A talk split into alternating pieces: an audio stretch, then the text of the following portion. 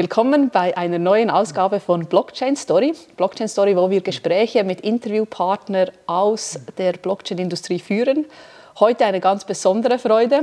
Wir haben Matthias Müller zu Gast. Hallo Matthias. Guten Morgen, Lydia. Es freut mich sehr, dich dabei zu haben. Wir kennen uns jetzt schon einige Zeit. Ähm, es gibt ja in der Schweiz zwei lizenzierte Börsen. Ähm, du bist Chief Commercial Officer und Mitglied der Geschäftsleitung einer der Börsen, der BX Swiss, früher auch bekannt als Berner Börse, ähm, heute unter, Name, unter, dem Namen der BX Swiss bekannt. Ähm, du warst davor auch viele Jahre, zwölf Jahre bei der SIX, bei der anderen Schweizer Börse, hast also mhm. sehr viel Erfahrung im, im Börsengeschäft. und was ganz spannend ist, es ist ein neuer Handelsplatz im Aufbau, die BX Digital. Ähm, auch da wirst du Chief Commercial Officer und Mitglied der Geschäftsleitung sein. Was es da auf sich hat, werden wir heute ein bisschen mehr erfahren. Ähm, freut mich, dass du da bist. Gerne, ja. Danke auch für die Einladung. Das sind ja so die Infos, die man über dich erfahren kann. Gibt es was, was ich jetzt nicht gesagt habe, was noch spannend über dich zu wissen wäre?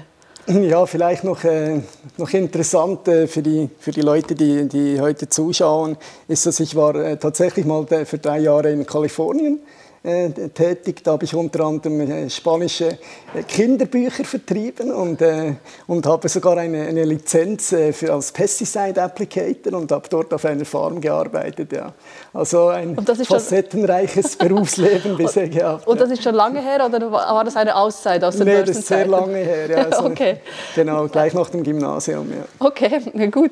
Aber du hast ja dann viele Jahre in der Börsenwelt verbracht. Ähm, kannst du ein bisschen erzählen, wie sich da die Industrie auch verändert hat in dieser Zeit? Ja, da hat sich äh, viel getan. Also in den, in den 18 Jahren, wo ich jetzt schon für Börsen arbeite, hat, hat, sich viel getan, also vor allem äh, getrieben durch äh, technologische Entwicklungen, aber auch äh, regulatorische Entwicklungen. Ähm, sicher einschneidend für die, die Branche war 2006 ist die, die MIFID I. Also wir mhm. kennen heute eigentlich praktisch, reden wir nur noch über MIFID II, aber da gab es mal eine erste Version auch davon. Und die, die war sehr einschneidend äh, für, die, für die Börsen, weil die hat dazu geführt, dass es zu einer äh, riesigen Fragmentierung äh, der Liquidität gekommen ist also eine Zersplitterung äh, der, okay. der, Liquidität. Man hat versucht, äh, regulatorisch äh, für mehr Wettbewerb zu sorgen. Das hat dann dazu geführt, dass eben eine Aktie dann nicht mehr an einem Handelsplatz gehandelt wurde und die Liquidität sich dort konzentrieren konnte. Also ein, ein guter Preisbildungsmechanismus, ein funktionierender Markt dort war. Und das hat dann dazu geführt, dass Einzelaktien dann, dann plötzlich auf, auf, auf zehn und mehr Börsenplätze gehandelt wurden. Das war sicher sehr einschlägig, hatte positive Aspekte. Oder? Man, man hatte dann äh, plötzlich äh, äh, kostengünstigeren Handel äh, zum Teil, aber eben war äh, etwas intransparent, die Preisbildung äh, etwa, mhm. etwas schwieriger nachvollziehbar für, für den Markt. Und dann sicher im, im im Negativen eben diese, diese Zersplitterung der, der Liquidität.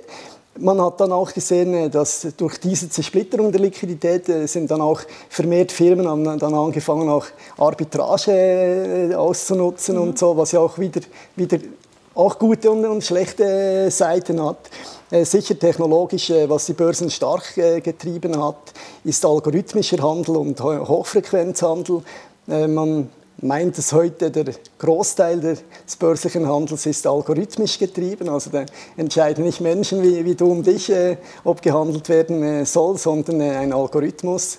Das sind heute oder schon seit vielen Jahren sogar selbstlernende Algorithmen. Also da kann teilweise ein Mensch gar nicht mehr nachvollziehen, weshalb die Maschine da ein, ein Trading-Signal äh, geortet hat und dann äh, einen Order pla platziert an einer, einer Börse. Und der ganze Hochfrequenzhandel ist ein, ein Thema für, für sich, über das wir äh, auch sprechen könnten. Ich finde es total inter interessant.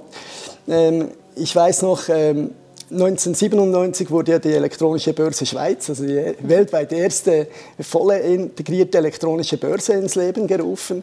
Und damals habe hab ich mir sagen lassen, ich war ja noch nicht, nicht dabei, ähm, dass damals ein Roundtrip für einen Order drei Sekunden gedauert hat. Also hat man den Order eingegeben, bestätigt im Matcher und rückbestätigt, hat drei, drei Sekunden gedauert. Und heute ist man bei, bei Mikrosekunden. Okay.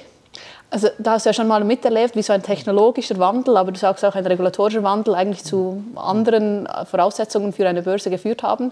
Jetzt haben wir eigentlich wieder das Gleiche. Also wir haben ein, eine Erneuerung in der in der Technologie, wir haben die Blockchain-Technologie und wir haben einen Wandel in der Regulierung, dass eben diese Technologie auch genutzt werden darf, gerade auch bei Börsenplätzen.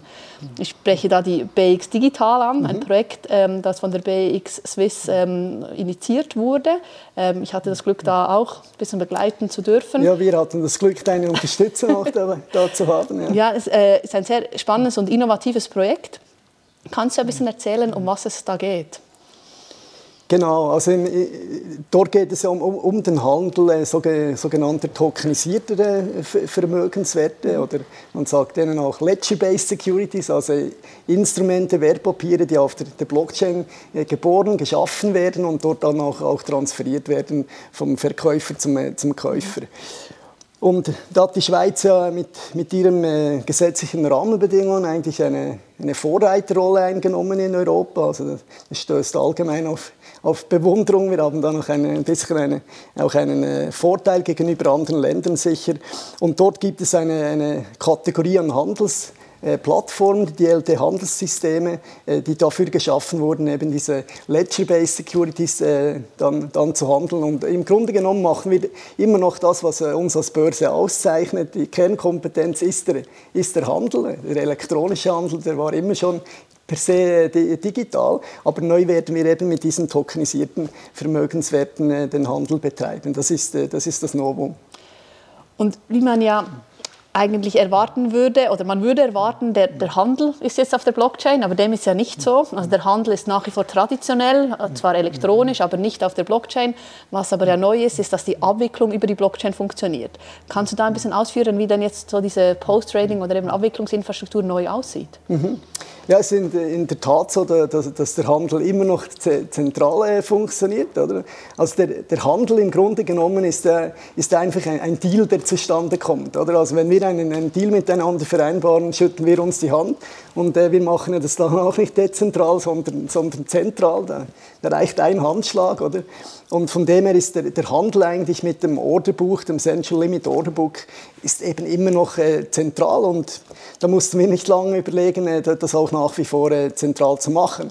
Also wo dann die, die, äh, die Blockchain-Technologie Sinn macht, ist vor allem eben bei der Schaffung dieser, äh, dieser Vermögenswerte, Wertpapiere auf der Blockchain und dann beim, beim Transfer. Also nach dem Handel, nachdem der Deal zustande gekommen ist, müssen wir ja dafür sorgen, dass der Vermögenswert tokenisiertes Wertpapier dann auch vom, vom äh, Verkäufer auf den Käufer übergeht. Und, und dafür wollen wir eben äh, die Blockchain, die Distributed Ledger äh, Technology nutzen. Und man hat ja diese neue Technologie auch getestet, ähm, jetzt in dieser konzeptionellen Phase. Ähm, wir haben das mit mehreren Banken, auch größeren Banken durchgespielt. Ähm, und da gab es ja sicher auch Herausforderungen, vielleicht kannst du da ein bisschen was erzählen. Aber spannend ist auch, was ist dann die Erneuerung? Also was haben wir gesehen, gerade auch in der Effizienzsteigerung, was man da erreichen kann? Ja, ja dieses, äh, diese Proof of Concept sind ja in, in aller Munde. Also man hat in den letzten Jahren sehr viel immer wieder so Versuche gestartet, etwas irgendwie zu beweisen und, und, und, und zu machen. Also wir haben äh, den, den Challenge äh, hoch, äh, hoch äh. Äh, uns ging es darum, also ein bisschen den heiligen Gral zu lösen des börslichen Handels mit, äh, mit tokenisierten Vermögenswerten und das ist dann eben äh, die, die Geldseite auf die Blockchain zu bringen. Und ähm, für diesen Challenge konnten wir auch ein, einige Banken äh, gewinnen und, und dafür, dafür begeistern. Also wir haben dann mit der UBS, Credit Suisse Fonds Doppel Big Day, haben wir einen, einen Proof of Concept auf die Beine stellen können zusammen mit der, der, der, CMTA, also der Capital Markets Technology Association, und haben dort äh, in diesem Rahmen einen, einen Proof of Concept gemacht. Und dort ging es eben darum zu beweisen, dass wir, wenn wir diesen Deal dann machen in, in einem solchen Handelssystem mit einem tokenisierten Vermögenswert, dass wir diesen dann auch auf der Blockchain ähm, Lieferung gegen Zahlung austauschen können. Oder?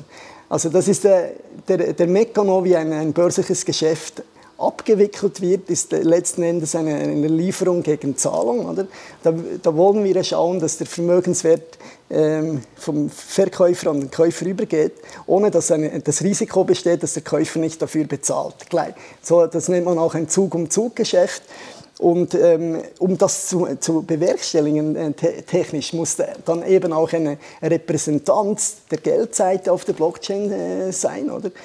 Und äh, das wollten wir mit diesem äh, Proof of Concept be äh, beweisen, dass wir das eben machen können. Und der innovative Ansatz war dann eigentlich das bestehende äh, Nationalbanken-Clearing-System dafür äh, zu nutzen, das SIX-System, ähm, wo die Banken auch schon angeschlossen sind. Also das ist für jede Bank äh, der, der Normalfall, dass sie über das SIG-System Zahlungen in, in, Schweizer Franken äh, instruiert.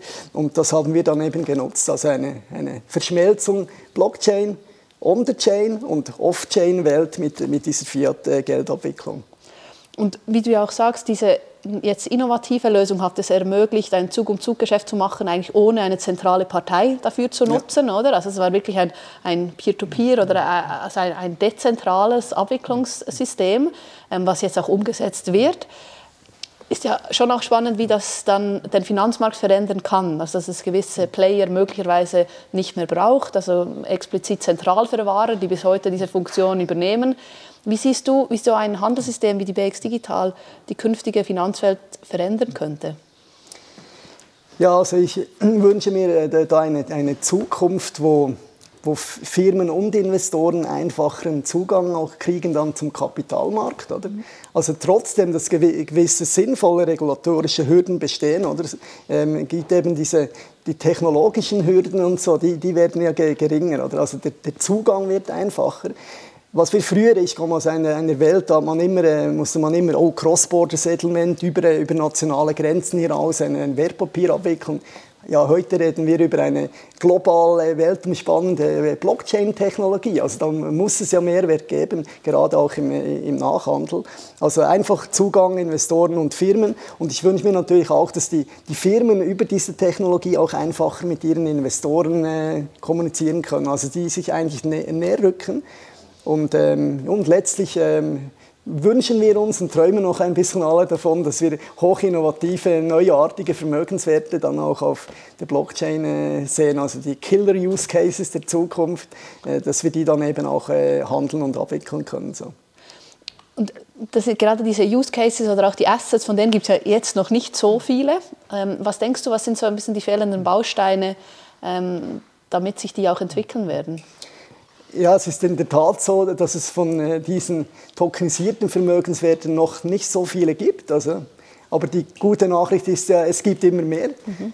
Also ich habe gerade kürzlich mal auf, äh, auf Token Market Cap wieder nachgeschaut, also diese, mhm. diese Internetseite der, der Postfinance, wo man sieht, äh, äh, welche Firmen schon tokenisiert wurden von Daura und, und äh, Aktionariat und so Primärmarktplattformen. Oder? Und, und ähm, ich glaube, da waren wir jetzt, sind wir jetzt über 70 äh, Firmen, also noch wenig, oder, wenn man vergleicht mit der Anzahl an Firmen, die, die es da draußen gibt.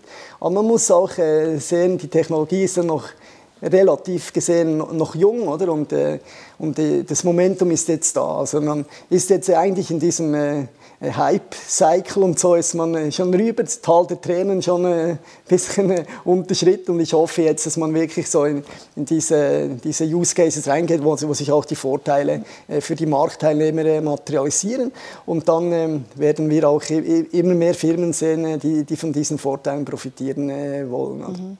Und ich bin überzeugt, dass gerade Handelsplätze wie die BX Digital äh, wichtige Player sein werden, um eben das auch zu fördern, oder? damit man dann diese Tokens auch effektiv handeln kann. Ja, genau, in einem regulierten Rahmen, um das geht es äh, uns. Oder? Genau, genau. Ja. Ja.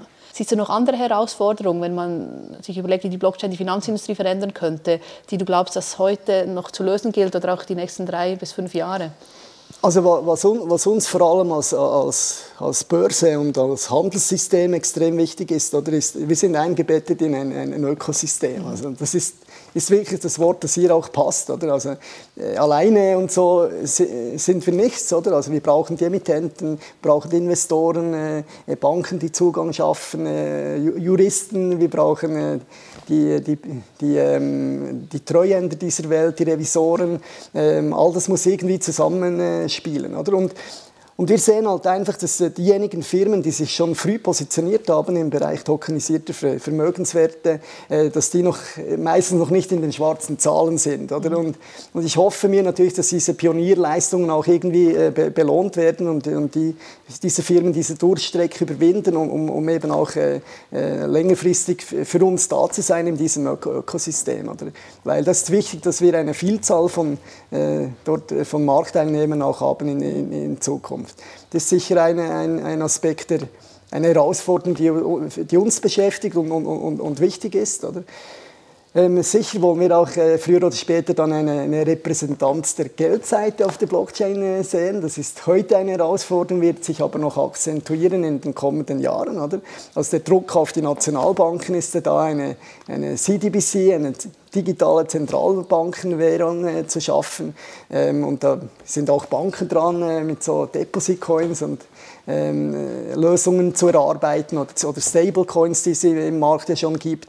Und, und das ist eine Herausforderung und die muss bald mal gelöst sein, weil wir wollen ja nicht nur die Abwicklung nach dem Handel äh, sicherstellen, sondern die Firmen wollen ja auch dann ihre Dividenden oder, oder Zinszahlungen direkt auch auf der Blockchain tätigen können. Ja.